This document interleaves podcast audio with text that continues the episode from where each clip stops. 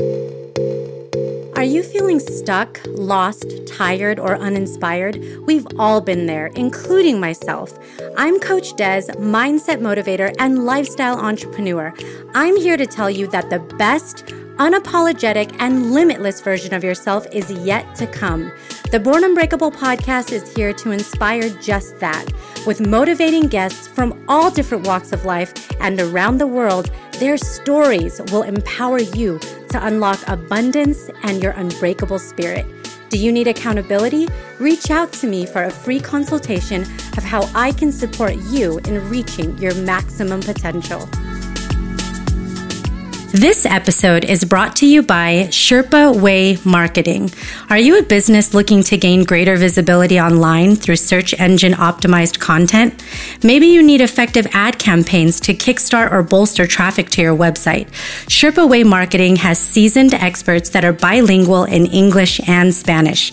Let them take the guesswork away and enhance your brand positioning with their comprehensive marketing services. Go to sherpawaymarketing.com. That's H E R P A W A Y marketing.com to schedule your free 45 minute consultation today. Welcome to another episode of the Born Unbreakable podcast. I'm your host, Coach Des, and I have a really special guest today. It's actually a friend of mine, Shane Frazier, and I have to do a little bit of a backstory because Shane and I just you know, didn't meet online, which I think most people who are doing any, any kind of interesting podcast relationships are doing these days, given the pandemic that we're in. But Shane and I actually met at Lewis Howes Summit of Greatness back in 2019, which feels like eons ago because back then you could just get on an airplane without a mask and all that kind of good stuff. But we had the pleasure of really getting to know each other in the space of self development. And that's, you know, something that I think really connected Shane and I because it's we, we care about it deeply. It's a value that we is a core value, I would say, during the whole time that I've known Shane, is just someone who is deeply committed ongoing learning. And so I'm excited. I've seen Shane as a sales director for the Change Series book uh, that he, the Change Series that he does, and he's, you know, a coach in the performance, you know, performance coaching realm. So he's done such a great variety of things in his career. And we actually also share another thing, which is he is a San Diego State Aztec and then I was right right down the way as a UC San Diego Triton. So we actually share our love for Southern California. So we're representing uh, our alma maters. Um, but you know, today what we're really going to get into is the journey of life and the obstacles we go on that ultimately make us better people. And at the time we go through the trials and tribulations we do, sometimes it doesn't always make sense. But in hindsight, we recognize the value, have appreciation, and have gratitude for where those moments have taken us. So I really invited Shane to come on the show today so he could share his story, of which there's a few critical, pivotal points that he's had in his life and I'd love for him to share that so we can go on the journey with him and, and get some good life lessons out of it. So, Shane, I'd love for you to share share your story with us. I know there's a few little parts and pieces, so it might be going through like a chapter book, but take us to the beginning where where you know your challenges and obstacles you face you taught you something special. Yeah, absolutely. First off, uh, I mean, first off, Desi, I, mean, I, I, appreciate the acknowledgement and the kind words, and it's it's just crazy to to think to go back in time to when you and I had met at the Summit of Greatness in 2019, and to think that in the future that uh, we're actually going to be here right now. And well, where to start? I mean, I could I could share so many stories, but I mean, just focusing on mainly 2020 and a little bit before then and a little bit afterwards. Um, now, obviously, 2020 was a very challenging year for everybody for you know different reasons, obvious reasons. But for me, all of my challenges actually had nothing to do with COVID. It was all just very interesting obstacles. And in 2020, or at least in that uh, that general time frame, I had seven very distinct.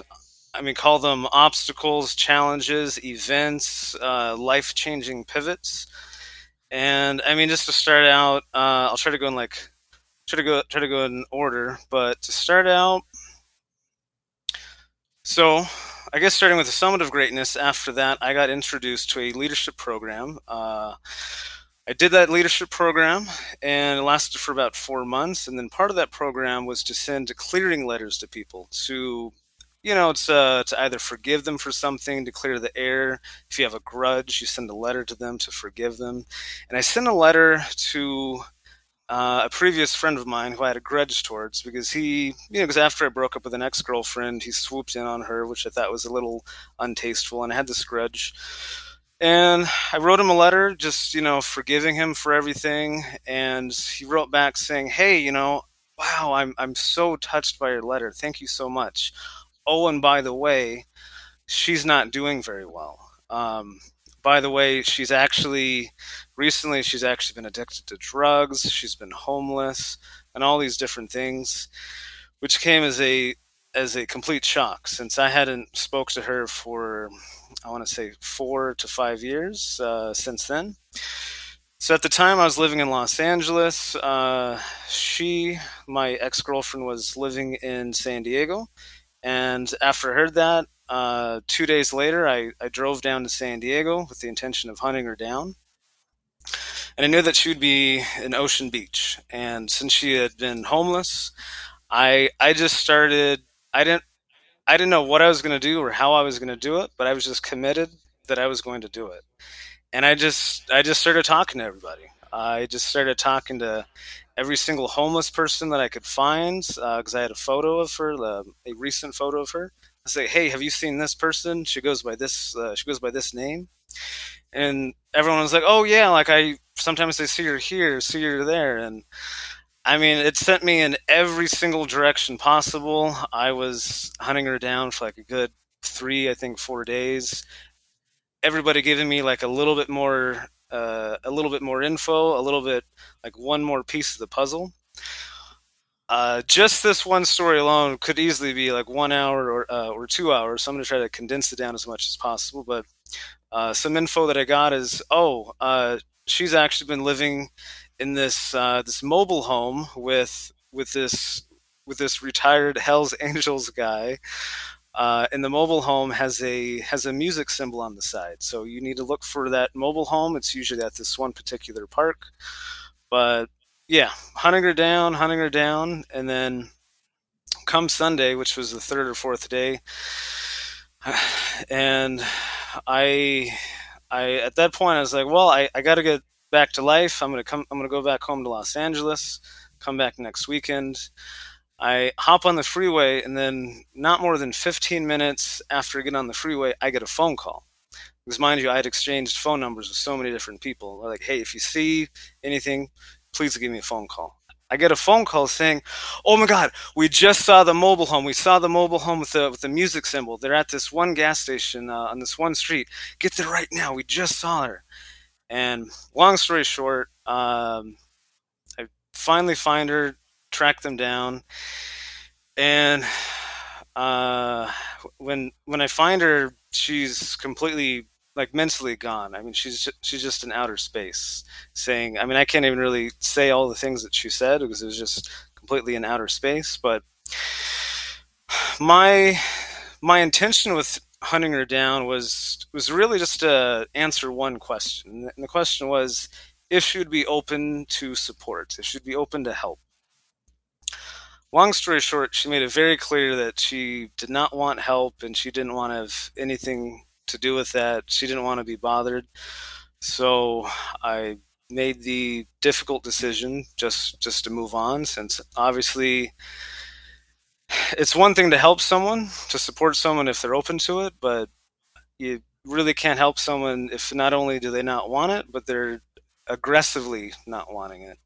because obviously I couldn't kidnap her and take her to a hospital or anything like that. Mm-hmm. Um, so that's story number one. That was obstacles story number one, and shortly after that, it was. Uh, I think it was. Yeah, very shortly after that, I was back home in Los Angeles.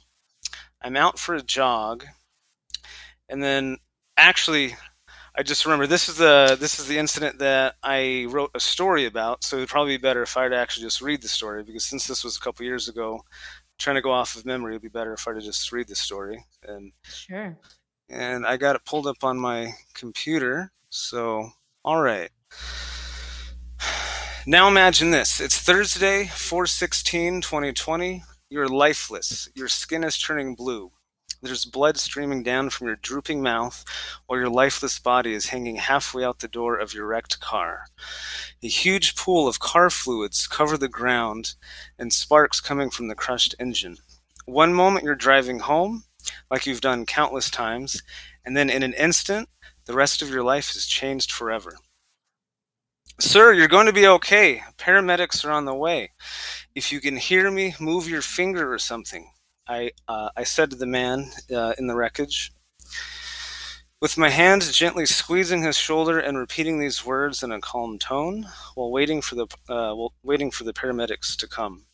At this point, I honestly couldn't tell if he was alive or not. Did he have a pulse? asked a bystander. Hey, you shouldn't touch him, says uh, another nearby bystander. I need to get the pressure off his throat. He's being strangled by the seatbelt while he's hanging out the door like this.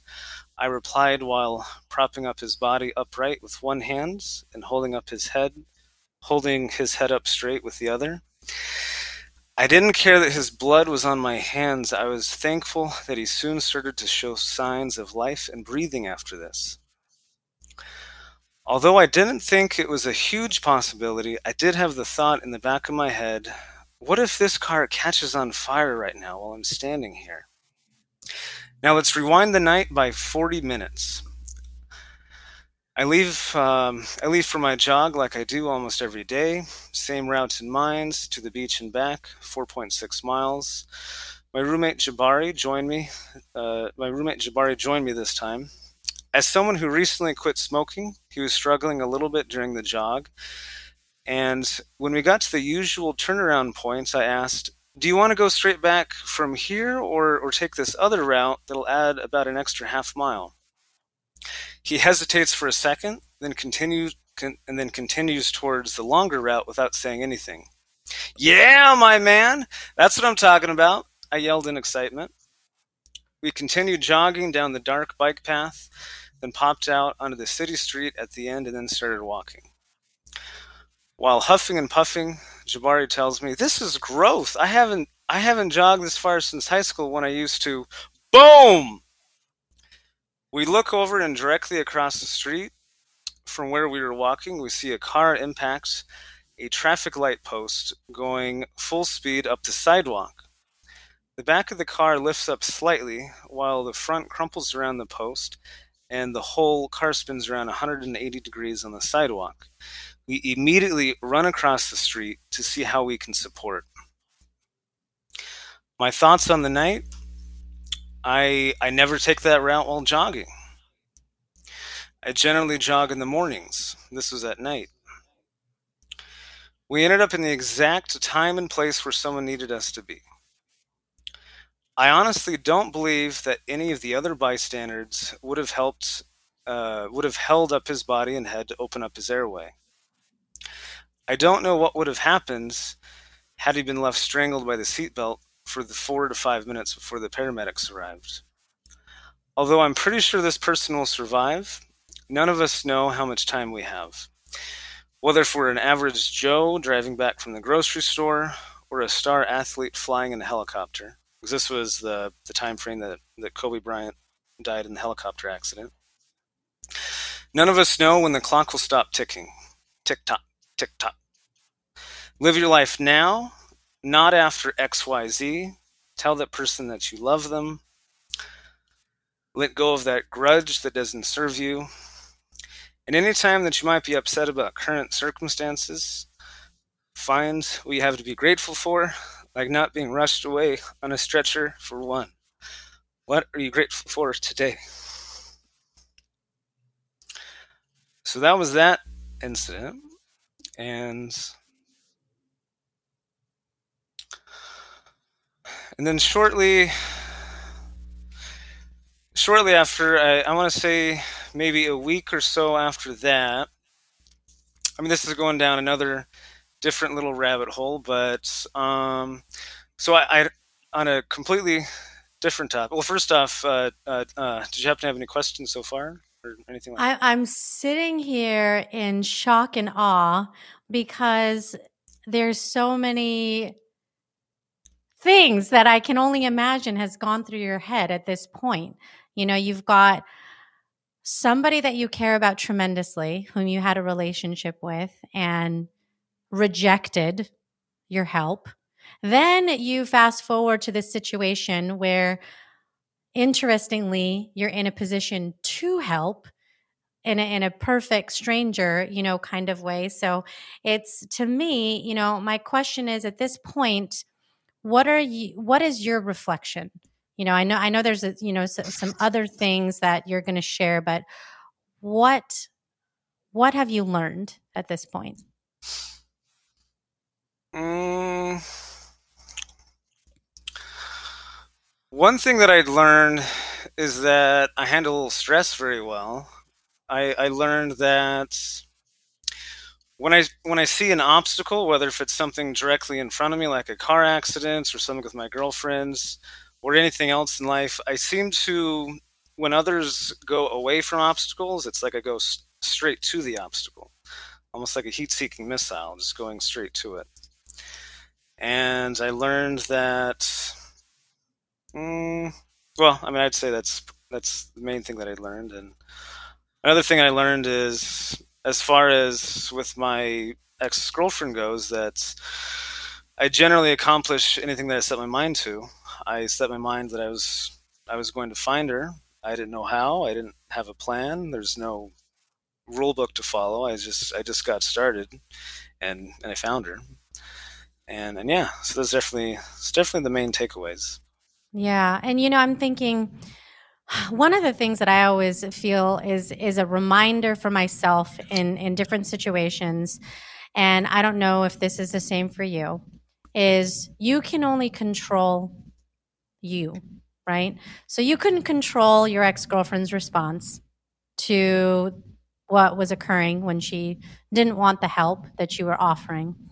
Um, you couldn't you couldn't control what was going to happen in that accident after the, af- the aftermath you can only control your ability to contribute in the moment. So I, I i you know appreciate just how present you were for those situations.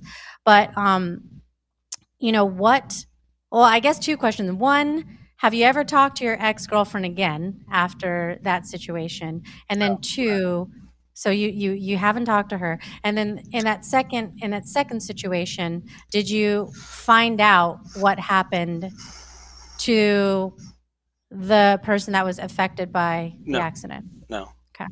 I didn't. Oh. As far as my girlfriend goes, uh, I left my phone number with her. I told her, um, I mean, at any point that she'd like to reach out, you're more than welcome to. And so, at that point, yeah, I mean that was the last time I spoke to her, and that was that was in early 2020.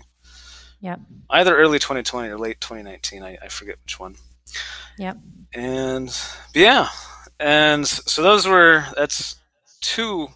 Uh, it's two of the seven obstacles, but and I forget the the chronological order.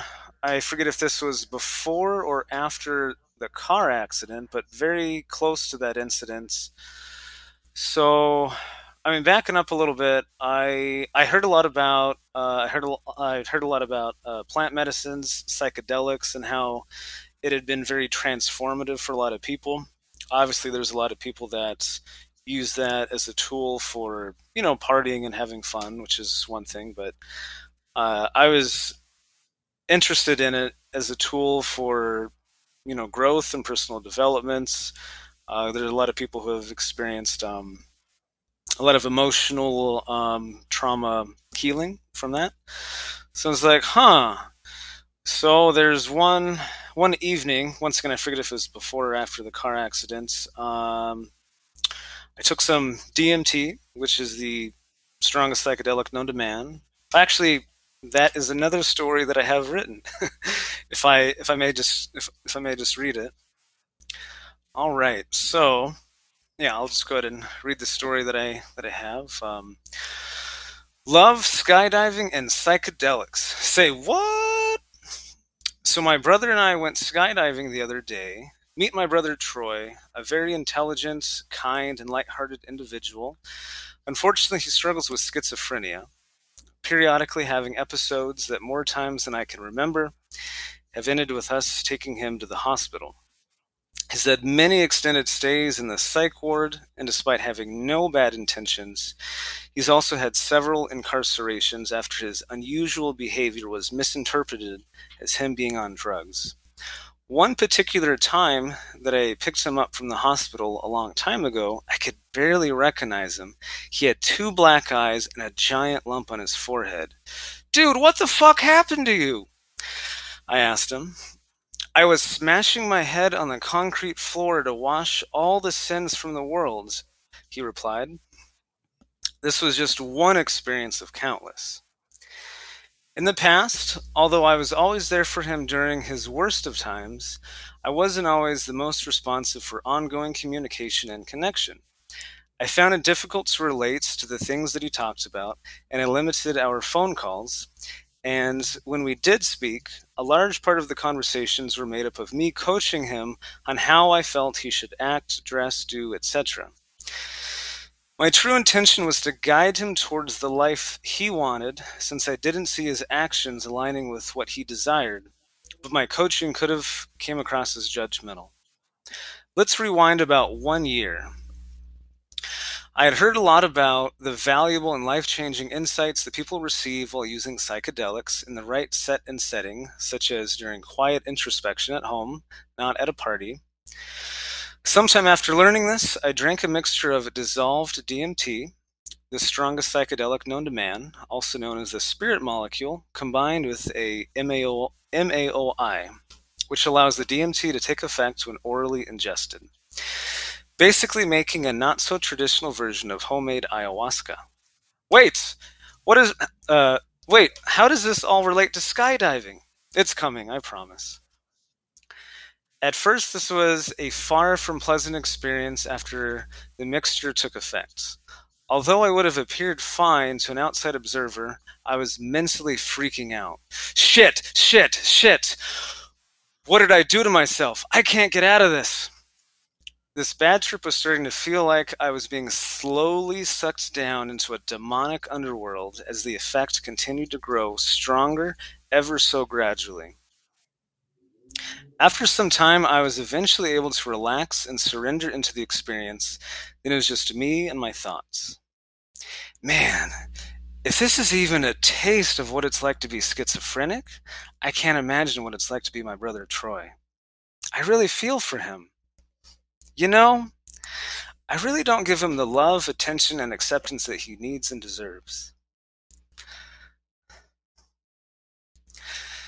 Tears are slowly streaming down my face at this point.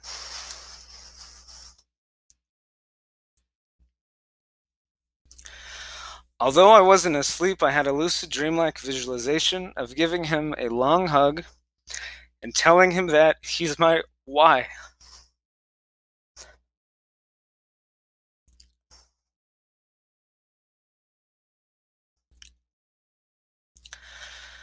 The day after this experience, I called my brother on the phone. Before all this, I had previously signed up to do five months of door to door home security sales in Tennessee. And I told my brother he was now part of my why for why I needed to succeed. Not just in sales for the summer, but in life. To develop and create abundance, to be the person who can support with not just my own needs, but all of his needs, uh, all of his needs and more. The sales was mo- the sales was the most difficult thing I've ever done, and was nonstop all day, six days a week, for five months. Success is my duty, obligation, and responsibility. From that point on, I started scheduling calls with him on a specific day and time of the week. We'd schedule 30 to 60 minutes to talk, and we'd talk about anything that he'd want to. During one call, I asked him, What would be your perfect day? What's one thing that you'd love to do? Skydiving, he says. If you read a certain number of books on any topic, I'll take you out skydiving when I return from Tennessee. I want you to read a minimum of 10 pages a day, I told him. Due to a few factors, including him feeling a closer connection to his family and having better communication with us, he's now so much more mentally stable than I've seen him in so many years. Skydiving represented so much more than just jumping out of an airplane. Doing sales wasn't just about earning a commission either. I have many whys that keep me moving forward. Troy Frazier is now one of them. Your why should make you cry. What's your why? And and like I said, now my my my brother Troy. I mean, um, yeah, my, my, my brother is so much more mentally stable now. He's taking less medication, and uh, my sister, um, completely on her own. She messaged me recently, and she's like, "Man, Troy's doing so good. He's doing so good right now." And and yeah, and this has been, mm, I guess it's it's been close to two years now, and I've I've had and I've had an hour phone call with him every single week, and uh, actually, I haven't missed a week. That is awesome. That is so awesome, Shane. Okay, I have to go back to this elixir that you put together and had. Okay. Ha- before that time, had you ever done any kind of psychedelics, or was that your first time? That was not my first time, but it was one of my first times. So I was kind of going str- like straight to the boss level almost. Holy shit. That is terrifying. Like just thinking about, well, you know, I'm going to give this a try because there's benefits to it. So, so for example, even when it comes to let's say marijuana cbd or something that is like common more common you know experts will say go low and slow. I had interviewed somebody about this subject matter a, a little while back. Um, and you know that's that's like the rule of thumb so i would imagine for something that has a has a potency uh like what you what you took uh there's some sort of unspoken rules and you're just like yeah i'm just gonna go all in. That's right. I mean go big or go home. Because you said the reaction was like holy shit this is like what did i do to myself? And then you know you got into a different state like how long does it take for you to get to this state where you're like okay i'm i'm where i think i'm supposed to be with this and how, how long does it last after you do something like that uh i mean it depends on a number of things. It depends on like if it's that in that form where you're drinking it. I mean dmt is something that you usually smoke. And in the drinking form, I mean, it may last four to six hours. So, I, I mean, I don't remember how long was like the the portion that was very like demonic, but yeah, it definitely wasn't fun. It wasn't quick, so I was I was stuck in that not so fun realm for for quite a while. and you know, time is relative. When you're having fun, time flies, and when you're when you're stuck in a demonic realm, uh, I mean, it's it's it's like it's like ages. Yeah. So then, did you ever do it again after that? Yeah. I mean, I didn't do like uh, that exact elixir. that, that recipe. Yeah. It's not like baking cookies where you're like, okay, you know what? Next time I'm gonna I'm gonna like kick back a little bit on the you know the cinnamon or like the nuts or something. It's it's like you're like holy crap. There was maybe a little bit too much of uh whatever in there. Um yeah. Yeah. It's kind of crazy. Well, I mean, at this point, as far as like plant medicines go, psychedelics, I mean, I've experienced just uh, just about all of them. Actually, I don't want to say all, since a little known fact is that I think there's actually hundreds, if not thousands, of different plants and different things. But as far as like the mainstream ones, like you name it, I've probably experienced it. And yeah. Uh, but before that, interestingly, um, I don't know where to start. I was well, I was driving home one day. This was before I had ever really. Uh, I think this was 2019. I was driving home from somewhere. I was listening to. I think it was actually Lewis Howes, who I was who was listening to. Was listening to the, the School of Greatness. He had Brendan Burchard, and Brendan Burchard said something about how he had a near death experience when he was younger and that it completely transformed his life. And he wouldn't be who he is now if it wasn't for that experience. And I got to thinking, I was like, huh, I've learned, I've heard so much about DMT.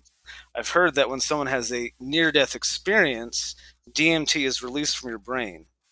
Because, I mean, for those, for the audience members who aren't familiar, so there's the DMT that you could ingest that comes from different sources like trees and different things. Uh, but there's also natural DMT that's actually inside your body, inside your pineal glands, inside your lungs. So in a, in a near death experience, uh, your body is uh, actually releasing uh, is actually releasing a whole bunch of that, which is what makes someone ha- which is what creates the your whole life flashing before your eyes. But when I heard Brendan Burchard say that, I was like, huh. Well, I, I don't know if I could create a near death experience, but I could just experience DMT and maybe that would do something. so right? That, so that was the thought process that eventually led to that last story that I shared. And then, yeah. So I called up one of my friends, and she came over. She gave there's there's this whole ceremony with like Tibetan sounding bowls and different things, and it was a different form of DMT, uh, which is called Bufo, uh, 5-MeO DMT, which comes from a frog toad. It may sound kind of weird, but it is something that you smoke. But um, an interesting experience that had with that. It was a very pleasant experience, but you could call that a. So I mean, I ingested it. I was sitting on my bed, put some eye shade, like a eye cover on, so I'm just in complete darkness. I lay down, and it was a complete. Uh, he called it like a complete ego death, where there was no shame, there was no I have a body, there's no I'm located in Los Angeles and so obviously words will not be able to do it any sort of justice, but doing doing the best that I can. Um, I just remember, even though my eyes were closed, I just remember seeing this bright, brilliant golden orange. And it wasn't as if I was looking at the color orange. It was as if I was the color orange, which sounds completely crazy.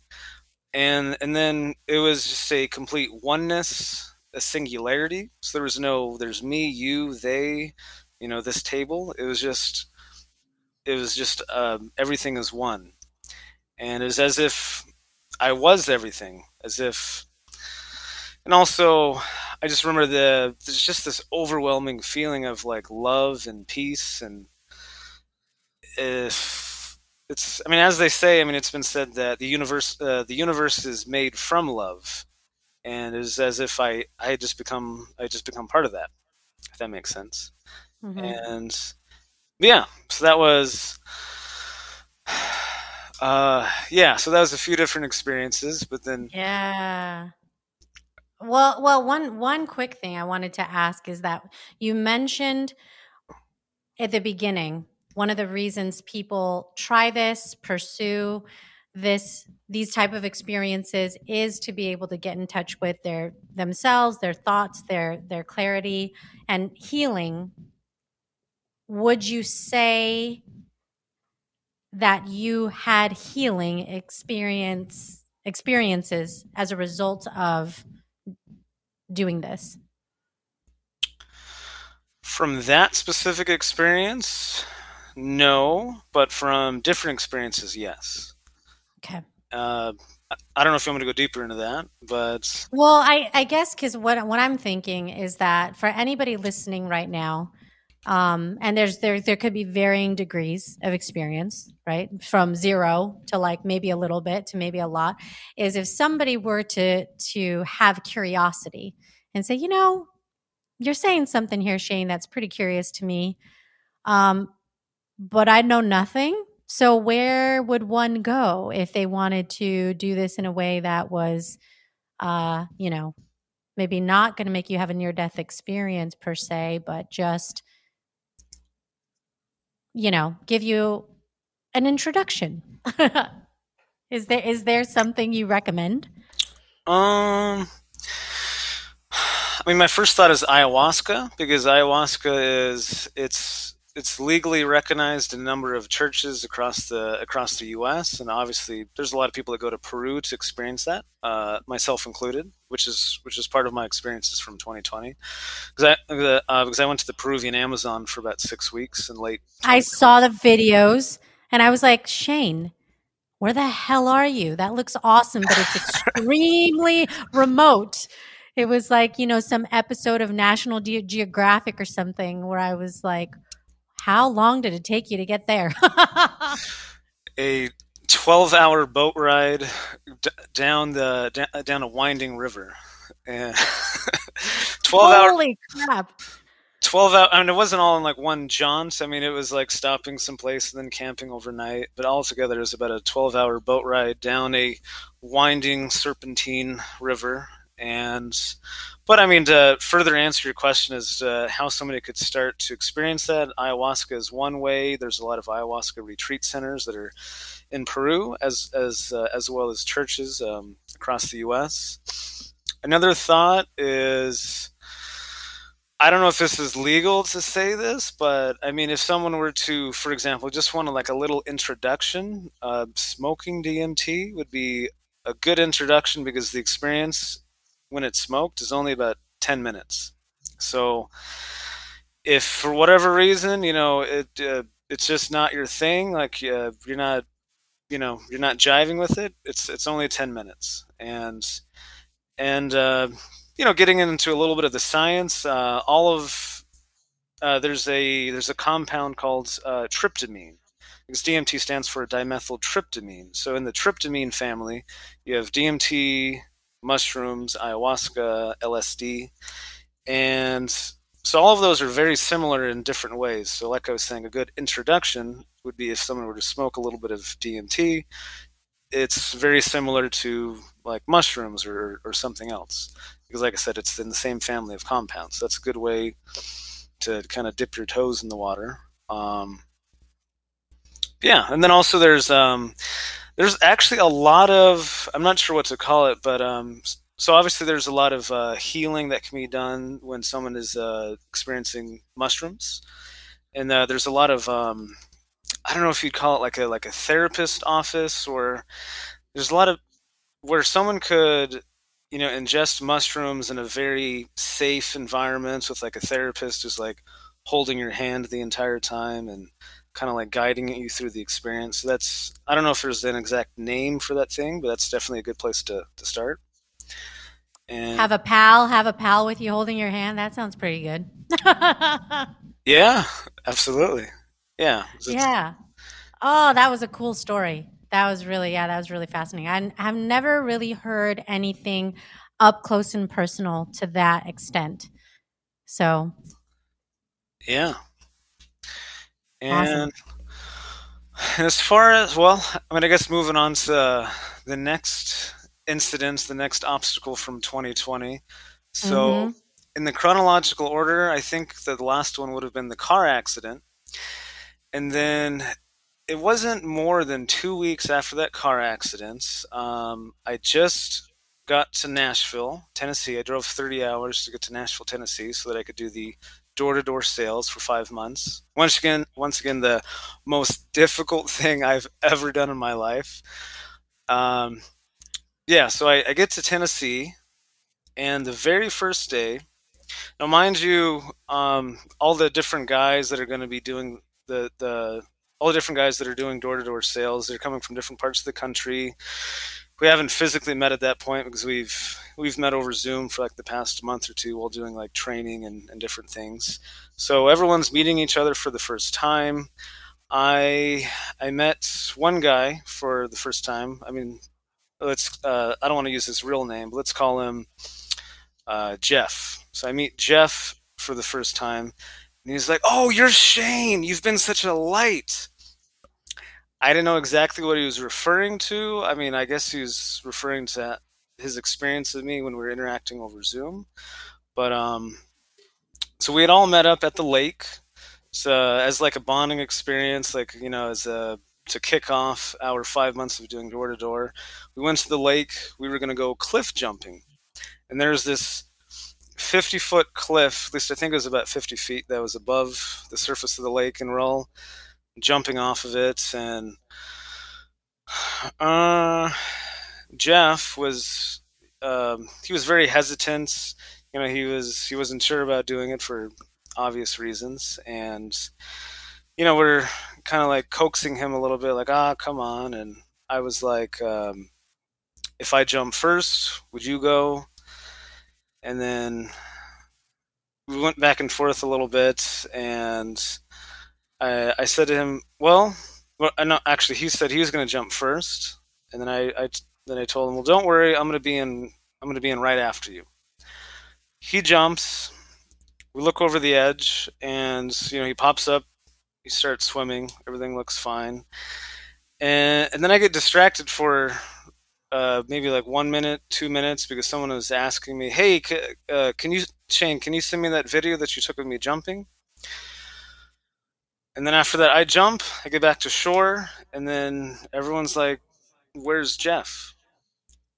And uh, Jeff didn't make it. Jeff ended up drowning, and um, so they they sent out search boats. Uh, I mean, I don't know if it was the I don't know if you call it the Coast Guard because it was, it was on a lake, but they sent out a boats where there was like search and rescue, uh, search and rescue scuba divers that were going down and searching the bottom of the lake to to find him. And and yeah, uh, like I said, Jeff didn't make it because because he ended up drowning. And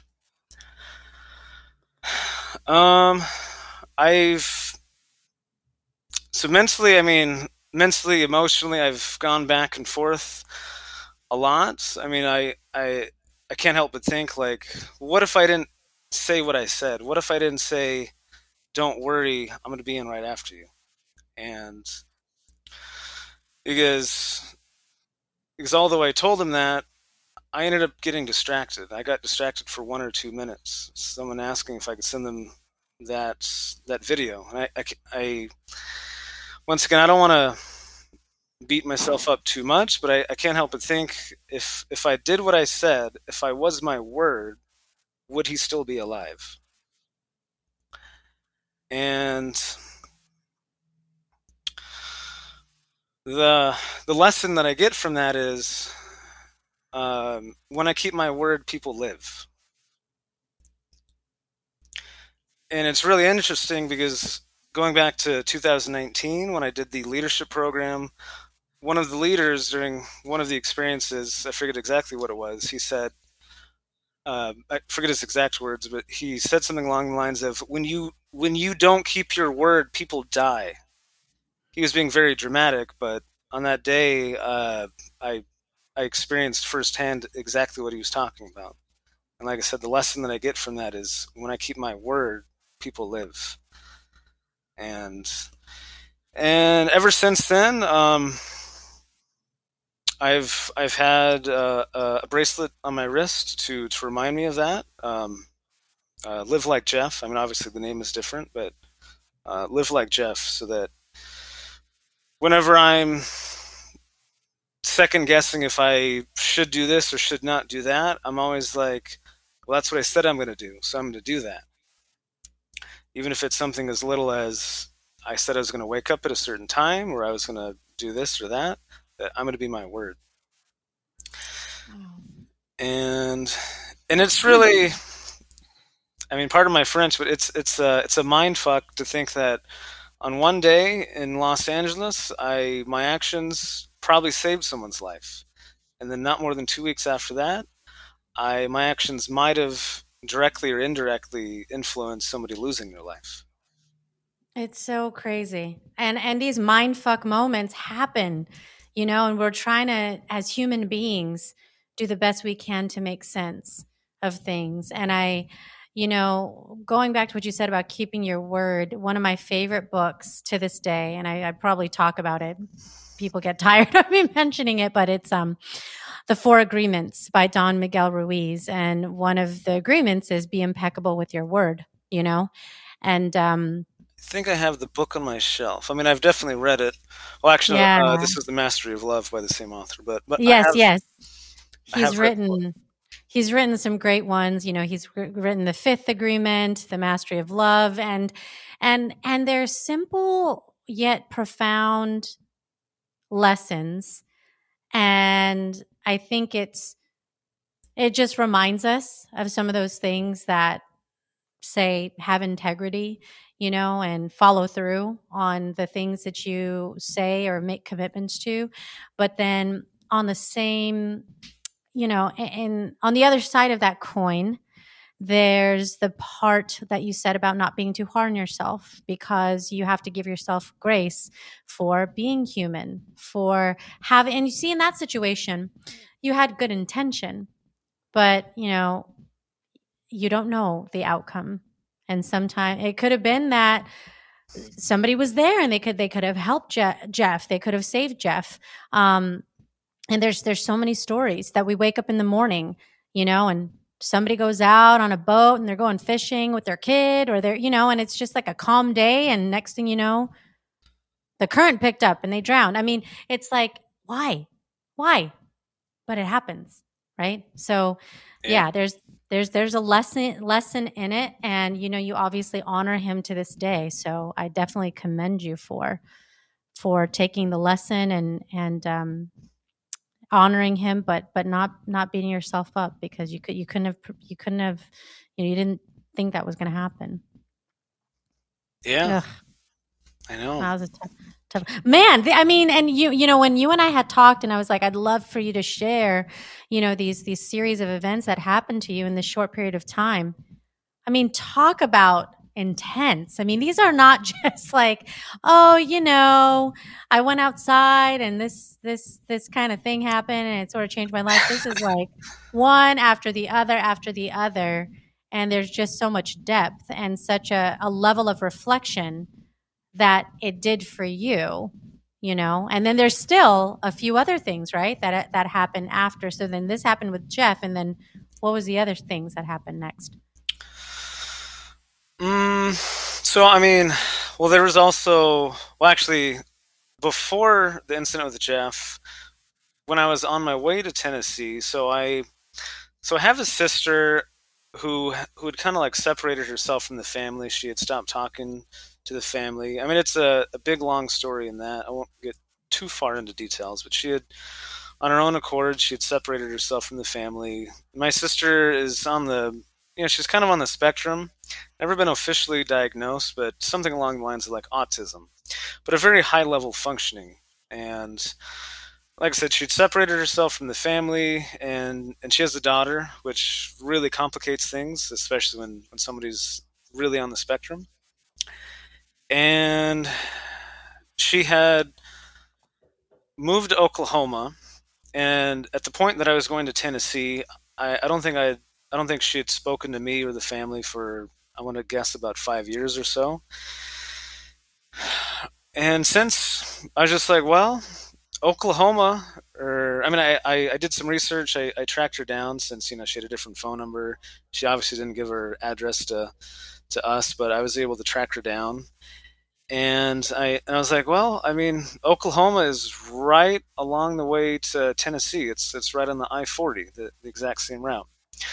So I was like, well, I, I tracked her down. Why don't I at least give her a phone call? I don't know if it's going to be welcome. I don't know what she's going to say, but why don't I at least call her? And I called her up and I was like, hey, I, I want to come see you, say hello. And long story short, I, I did. And uh, interestingly, call it a coincidence or a synchronicity or, or whatnot. Um, where she lived was literally only like a 10 minute drive off my route when I was on my way to Tennessee, which was really interesting. And, and yeah, it was just really, it was bittersweet. You know, it was good to be reconnected, but it was also really disheartening and really depressing to see how she was living in a very, like a home that was in shambles. I mean, like a, a little shack and, um, like the local church like would bring her food periodically since um yeah i mean so so that was one incident. And and then like i said um after that it was uh jeff at the lake. And then and then of course there was doing the, the doing the door-to-door sales for five months. I wasn't necessarily counting that as as one of the obstacles but that's definitely. Sounds like it was an obstacle. A five a five month hardcore obstacle. Yeah. 60 hours a week literally nonstop. And oh and not to mention um i mean at times i mean it kind of like goes up and down for me and it's it's not quite as bad for me at this current point in my life but at least in the past and still at times like i really struggle with like I don't know if you want to call it stuttering or like my words just get stuck. I just cannot get the words out for the life of me. And a lot of times, or at least I mean worse in the past, like I would get like really socially awkward when when I meet somebody for the first time.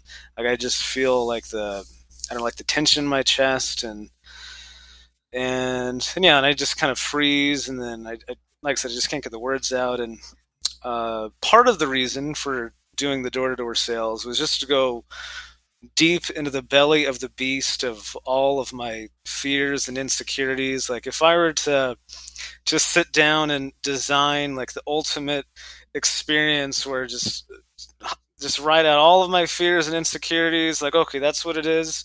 Okay what's like the most punishment? I mean maybe that's not the right word but yeah, how could i just punish myself the most humanly possible? Nonstop and that would be door to door sales. Oh my gosh, and you're killing me. That's so funny, you know. But I, I, I do acknowledge you for just going right in there. And I have to say, you know, I didn't know too much about the the stuttering or you having trouble feeling like tense when getting words out, but your writing is exquisite and exceptional. So I don't know if that helps with when you write and then you you share things but that's a gift that you have is with your storytelling. So I've appreciated that even just in this conversation. So. Well, thank you. Yeah, thank you. Well, since I'm I'm more of a introvert, I mean, some people think otherwise, but since I'm more of a introverted thinker, like I do better communicating and expressing myself through uh, through writing. Since mm-hmm. you know I have the time to you know craft and cultivate my words, and but something like door to door sales, uh, I can't be like, well, hold on a second, let me write let you me get story. my script. Hold on, wait right there. I know I'm trying to do this whole thing with you. Let me go to my paper and just kind of read this for a bit. Yeah, that's not really. Yeah. Not really how that works. and I can't tell you how many times, like, I mean, for ex- just one example, one example of many, like, I'm on someone's doorstep in, like, Murfreesboro, Tennessee, outside of Nashville. She comes to the door, and I just can't get any words out or anything that's like, uh, like a like a, an intelligible word. And she was patient for like a f- several moments. Then eventually she was like, "Are you okay?" And another time, some guy was like, Boy, you mean to tell me you talk for a living? I mean, he was very playful about it, but I mean, that's just a, a couple of examples. And yeah, but, but it's just, uh, I mean, it, it's interesting to, to point out that, for example, so we started out, I think it was, we started with like 50 or 60 guys that started the summer and we ended with I believe 25 or 30 who who finished all the way through. And there were like plenty of guys 50 percent of people were like I'm out. Yeah. And there were there were guys that like that started the summer halfway through they worked for one or two days and they're like, "Oh, fuck no." I'm um, I'm good. I cannot. This shit for five months is not going to happen. Yeah. I mean, I get I get that. And these are people that you know. I mean, they're very articulate. They obviously didn't have the same obstacles that I just mentioned, and there were guys that who were very talented at sales, like they had lots of experience, but they weren't motivated. They weren't dedicated. And uh, some of them quit. Some of them got sent home on, on quota because they weren't performing. Mm-hmm. So it mm-hmm. just goes to show that, you know, talents. I mean, um, there's like a perfect quote, I think it was by Steve Martin, that something along the lines of persistence is a great substitute for talent. And I didn't personally have the most talents, but I had a lot of persistence. Damn, you had a lot of persistence. It's so funny. I just watched a Steve Martin movie yesterday. It was like My Blue Heaven. What's it called? Oh. It was with Rick uh, Rick Moranis. But yeah, that guy's been around forever.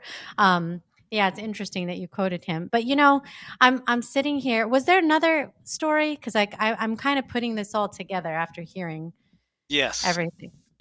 I mean, uh, there are some other stories that I could share about the door to door sales, but I mean, we could probably say that for another time since that's a, a very dense chapter. well, here's here's what I'm thinking, and this this kind of fascinates me. I I know, right? I'm going back to 2019 to where we were, right, when you and I met, and uh, and the excitement that generally I would say it wasn't just a domestic excitement. I actually think it was a global one because everybody was like, 2020. Okay. It's coming. It's like 2020 vision. I even went to this Oprah event and it was like 2020. It's going to be amazing. All this like awesomeness is going to happen. And then it was like the pandemic. And then there was the stuff in America that was going on with politics. And then, I mean, we could go on and say all these different examples. But what I think happened, even for the events that were happening at a global level, or you know just a, a really visible level in the world and in our country of america uh, where we're talking from today is like damn not everything is roses and rainbows like, you know, you have this anticipation sometimes, and we do this, you know, of a certain year, of a certain birthday. Oh, by the time I'm 30. Oh, by the time I'm 40. We like create these milestones of certain things, and, and life just doesn't work that way right? You anticipate stuff and if there's twists, there's turns, there's curves, there's, you know, I have to go backwards and then it's it's crazy. And so, you know, so much happened for people and for you it was like I said, a lot that happened in a short period of time. So, my question for you is I think people can relate to to a, a, lot of just change in general and new experiences. But you know, what what do you make of it as you sit here and reflect on the course of the last two years, where you are today? We're sitting here in early 2022. What do you make of all of this? Mm. Well, I mean, how I felt after all of these experiences, and I, I haven't even shared all of them, but I mean, how I felt was it sounds weird, but I, I felt really at peace. Like it almost felt getting kind of woo woo for a moment. It was it was as if the universe was saying, "Hey, uh, we see greatness in you. We we know that you're going to create greatness, but you're not ready. You need to be you need to be formed. You need to be uh, fired in the kiln. You need to be forged like steel. So we need to fire these things at you to mold you into the person that the world needs you to be. And along those lines, how I felt afterwards is really just like it's like a feeling of honor, if if you will. I I I, I appreciate you saying that because you know one of the things i think sometimes that overcome us when we're at different points of question and our life is is why like why why isn't this thing happening yet?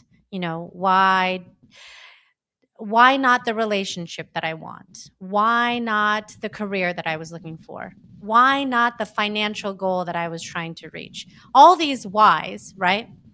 But to be able to sit back and say, there's more time that's required. There's more work to put in. There's more lessons to learn before I get to this.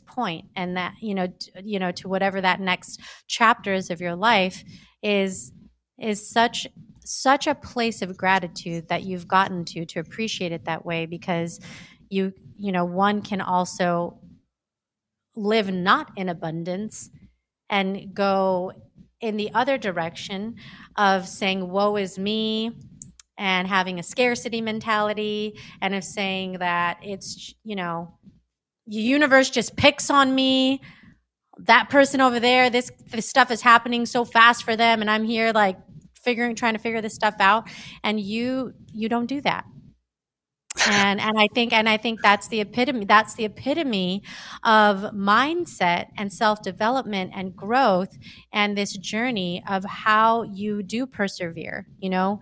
When you when you use that quote persistence I, I agree with that. You know, there's there's so much. It's not about being always oh the most talented and the top of your game because arguably for any of us, there's always someone better at something than you are. Yeah. But if you can be consistent and persistent, you can have just as much, you know, uh, to accomplish in success. So that's so much of what I take away from you sharing.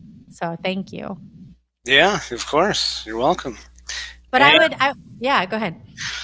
Well, I, I do have a, a, few other stories. I don't know if I you want to save it for another time. Should I keep going? Maybe this could be like a two part series. I know, I know, I do, I do. I feel like we are definitely you're you're one of those, you know.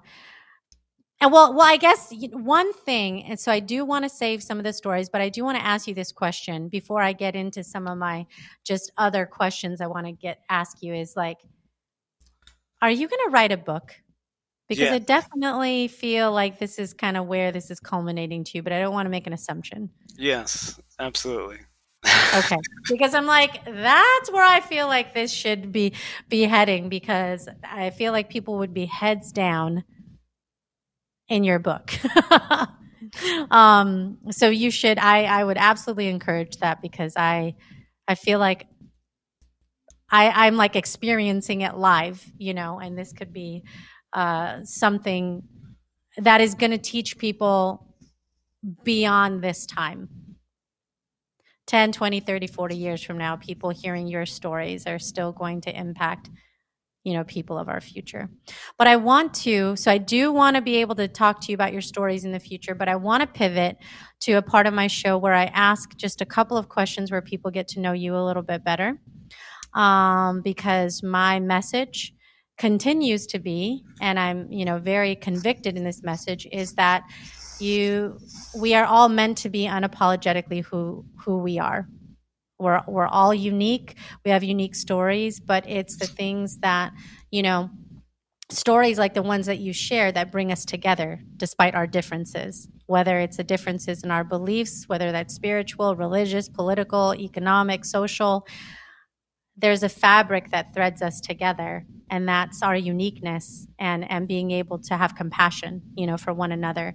And i think we're in a place in our in our world right now where we need more of that because there's just a, so much divisiveness and so many things that would argue to have us be on our own islands. And i really think that there's a lot more things that can bring us together.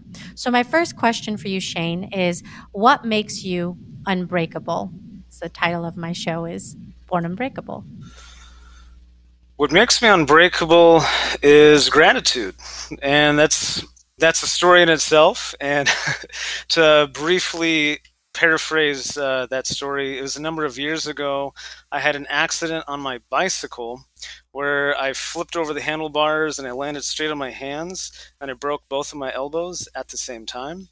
And I was in a two. My arms were stuck in two splints like this, and I, you know, you can imagine feeding myself was challenging uh, using the bathroom, obviously very challenging. And I was laying in bed, and I was just I was just angry. I was just like, man, it's the summer. I was gonna do this and that, and I was just like, I was looking for someone or something to to for for me to be able to blame it on. Like, and then I was like, you know, there's no one I could blame it on, and and then I was like, you know, I I've I've seen a homeless guy in Tijuana, Mexico that that had no arms at all, like no arms up to his shoulders, and I bet he would trade his problems for all of my problems. And there's plenty of other people that would, you know, they would trade their problems for all of my problems in a, in a heartbeat. So starting from that, especially starting from that, it really taught me gratitude, which um, which is the one tattoo that I currently have. It's the Tibetan symbol for the the Tibetan symbol for gratitude. I have Amazing. it right here in my hand, so I see it all the time. And yeah, so what makes me unbreakable is gratitude because when I or anyone else can find gratitude in something, like nothing can break you. Wow, that's that's freaking awesome. Okay, my next question is what is something on your bucket list? Oh man.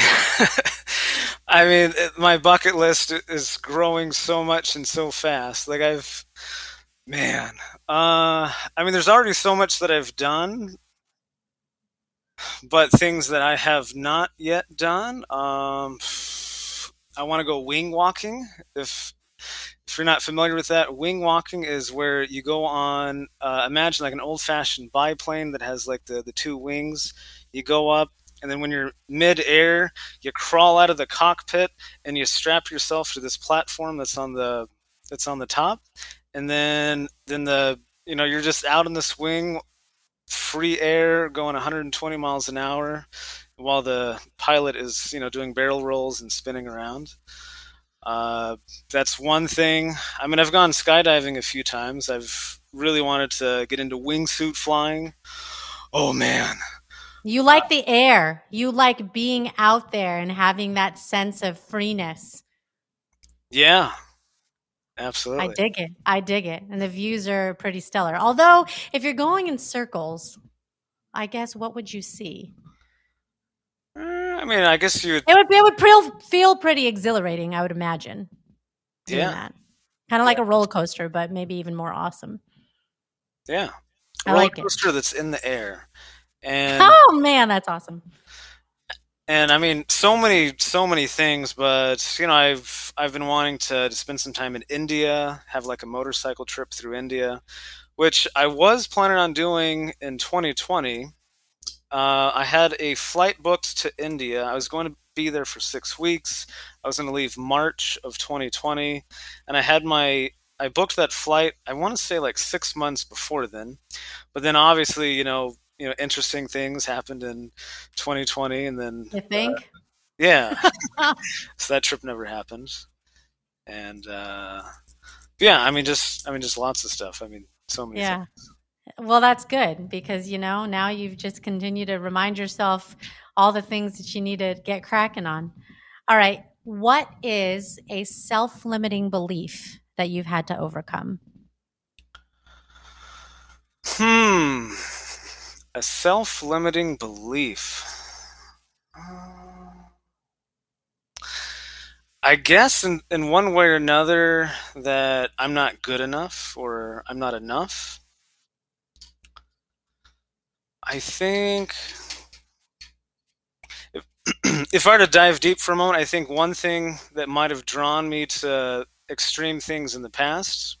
Now, don't get me wrong, I'm still obviously interested in extreme things like skydiving, what what whatnot. But I think one thing that was drawing me to that was that I was seeking, at least I might have been seeking, a sense of uh, like a sense of significance. Like if I'm this person that is doing these, you know, supposed fearless things, that I must be significant, and probably stemming from a feeling of of just not being enough. Wow. Yeah, and and yeah, so I've I've worked I've definitely worked through that a lot, and so I so I did Tony Robbins uh, Unleash the Power Within. It was virtual, and I have the little thing on my wall right here, which I see all the time. And one yeah. thing that, yeah, one thing that I uh, had learned from Tony Robbins is that um, everyone is seeking a sense of either a sense of significance, a sense of security, uh, certainty, and from that, I concluded that from different things, I was seeking significance. But what the the the shift in mindset that I got from that is that it would be a much more fulfilling approach to to to pursue contribution, and from that, I, uh, I would actually uh, uh, that actually that I would have the significance that I was previously seeking. That that right there is a big shift, Shane, and I I think that's amazing because once you are in that space of contribution, I think the the overwhelming feeling of you know all like actually being tied to gratitude, you get to live in that you know and and be in that vibration much more frequently when you have that mindset. So i think that's that's really awesome. But on the opposite end of that so we talk about self-limiting belief what's one of your superpowers? What are one of the things that you're proud of that you're really good at?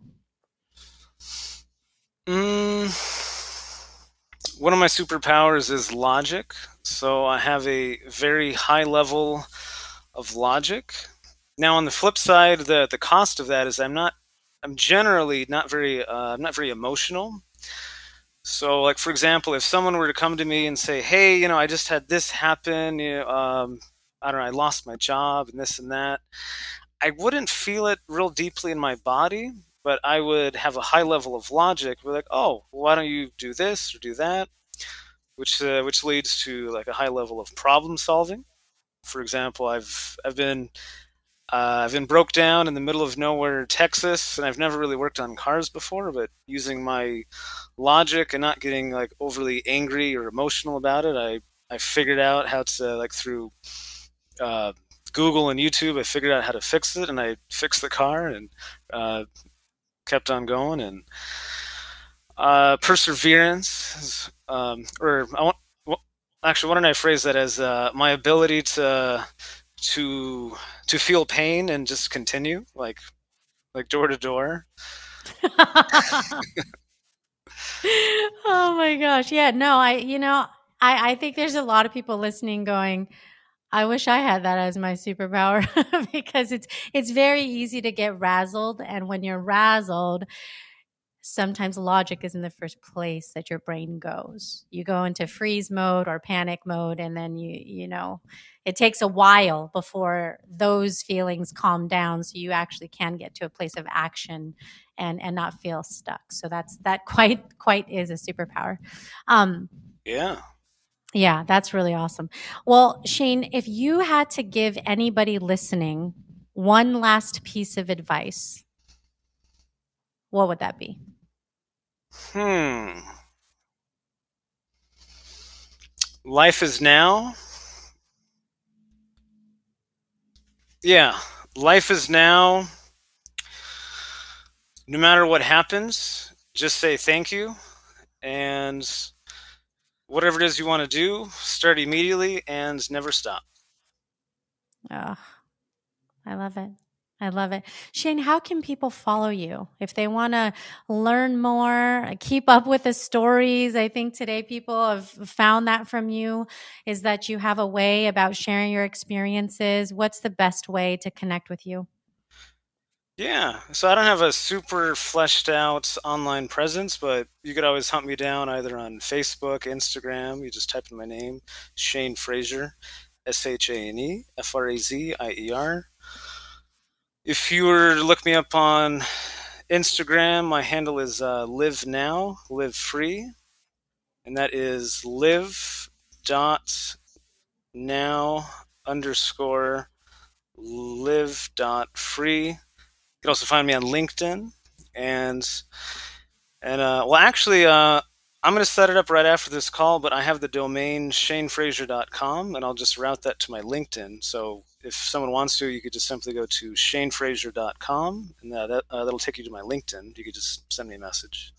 Awesome. Yeah. And I'll make sure in the show notes anything that you provide me with will be there. So if people are listening to this episode and they're one of those that, you know, you're driving or something and you can't take down, you can always check your phone later and look at the show notes and click on the links that are available.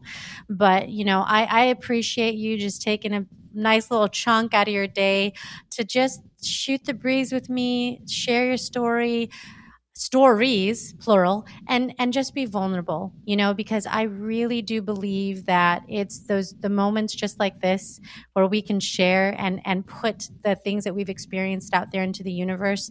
Um it it it brings us back like i said to humanity and every every story matters and and you never know the kind of impact that it makes on people. So i think these types of moments are very important. I just want to thank you for for being vulnerable with me today yeah, of course. Absolutely. You're welcome. Awesome. We'll do it again soon, my friend. Thank you.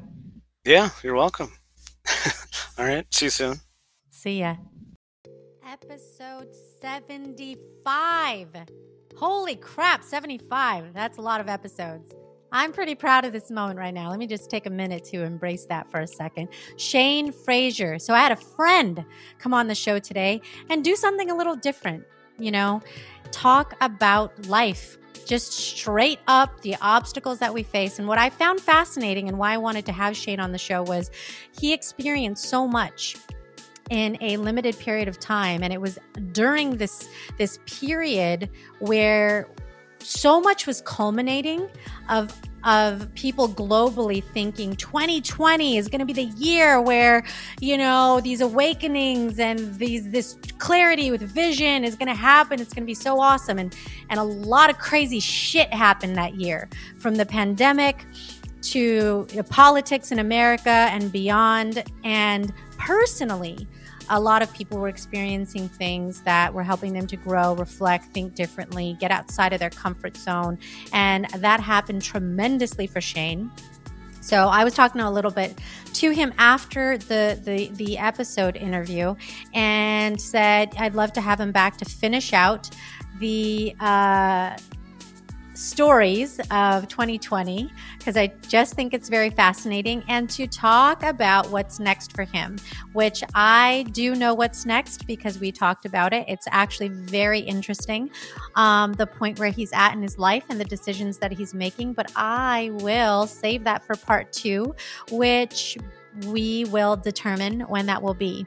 You know, uh, part of the creativity of this podcast is being able to bring you different things. And my goal every time you come to an episode is that not only do you recognize more of you being unapologetically you because that is my message but it is that you you learn you think or you reflect on something a little bit differently and you gain a deeper or broader perspective on something because that is how we come together in humanity.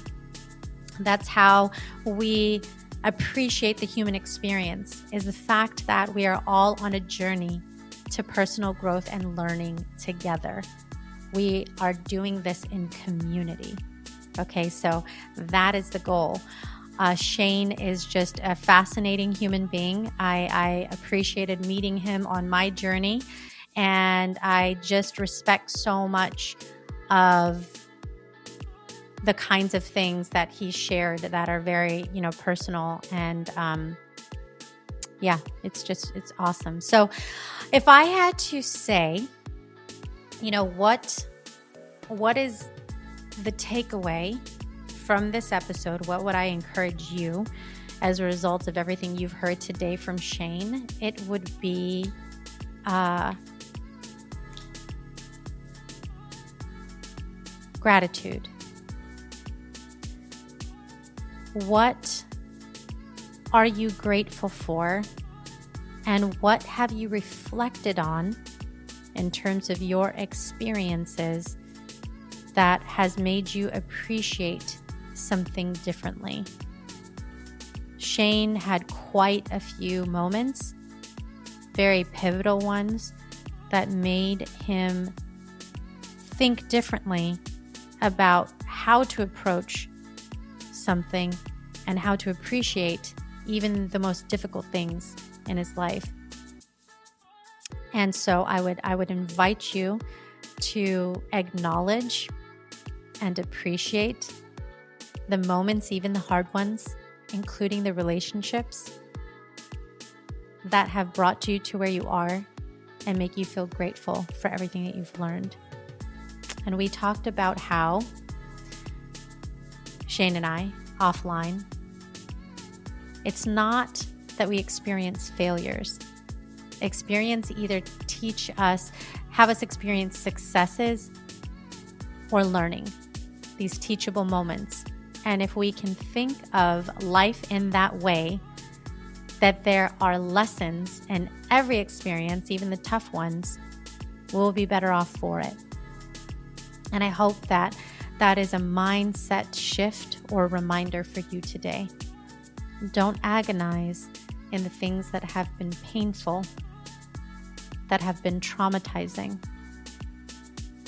Understand the lessons that maybe it's still taking you time to learn so that you can make peace and that you can move forward. I hope that you enjoyed Shane's great storytelling today. And remember, you are your only limit. So take action today. Tune in again for the next episode. Celebrate with me. Enjoy this moment of episode 75 and join me for episode 76 next time. Thanks for being here. Share this episode.